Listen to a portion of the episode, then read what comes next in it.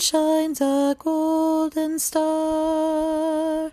An angel brought me from afar, from heaven high unto the earth, and brought me to my place of birth. Welcome, welcome, lovely day, with sunshine bright and flowers gay, with painted birds that sing their songs to make me good and kind and strong. One, two, three, four, and five. It was five years ago that the star children were up in the heavenly meadow, and they were playing catch with a golden ball. They threw it up and down, back and forth, round and round, and they were having so much fun, for they loved each other very much. Now, one day the golden ball dropped to the ground and rolled away. Well, whatever would they do? Well, one of those star children, who was very strong and very brave, said that he would go and get the golden ball. And so off he ran as fast as his feet could carry him. And he looked this way, and he looked that way, but he could not find the golden ball. He did, however, find something very interesting, for right there in the clouds there was a hole.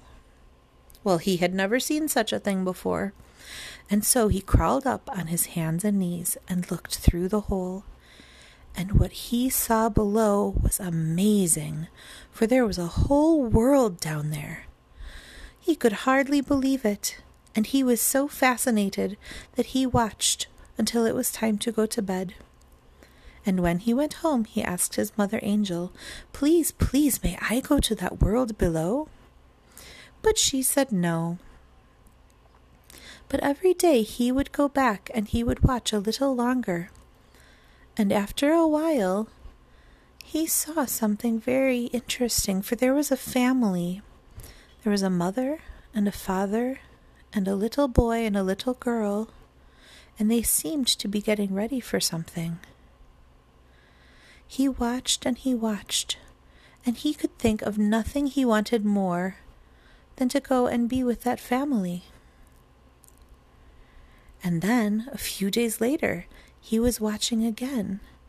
And somewhere else he saw a little girl that looked like the most fun playmate he could ever think of. Well, every time he would go home and ask his mother angel, Please, please, may I go and be with that family and that little girl? And after many, many long days and nights, his mother angel finally said, Oh, yes. And so he ran as fast as his feet could carry him, and he jumped right through that hole in the clouds, and he slid down, down, down the rainbow bridge and landed in the arms of his mother and his father and his big brother and his big sister. And after a while, his other big sister came too. And after a while, they named that baby Griffin and it is Griffin's five year old birthday.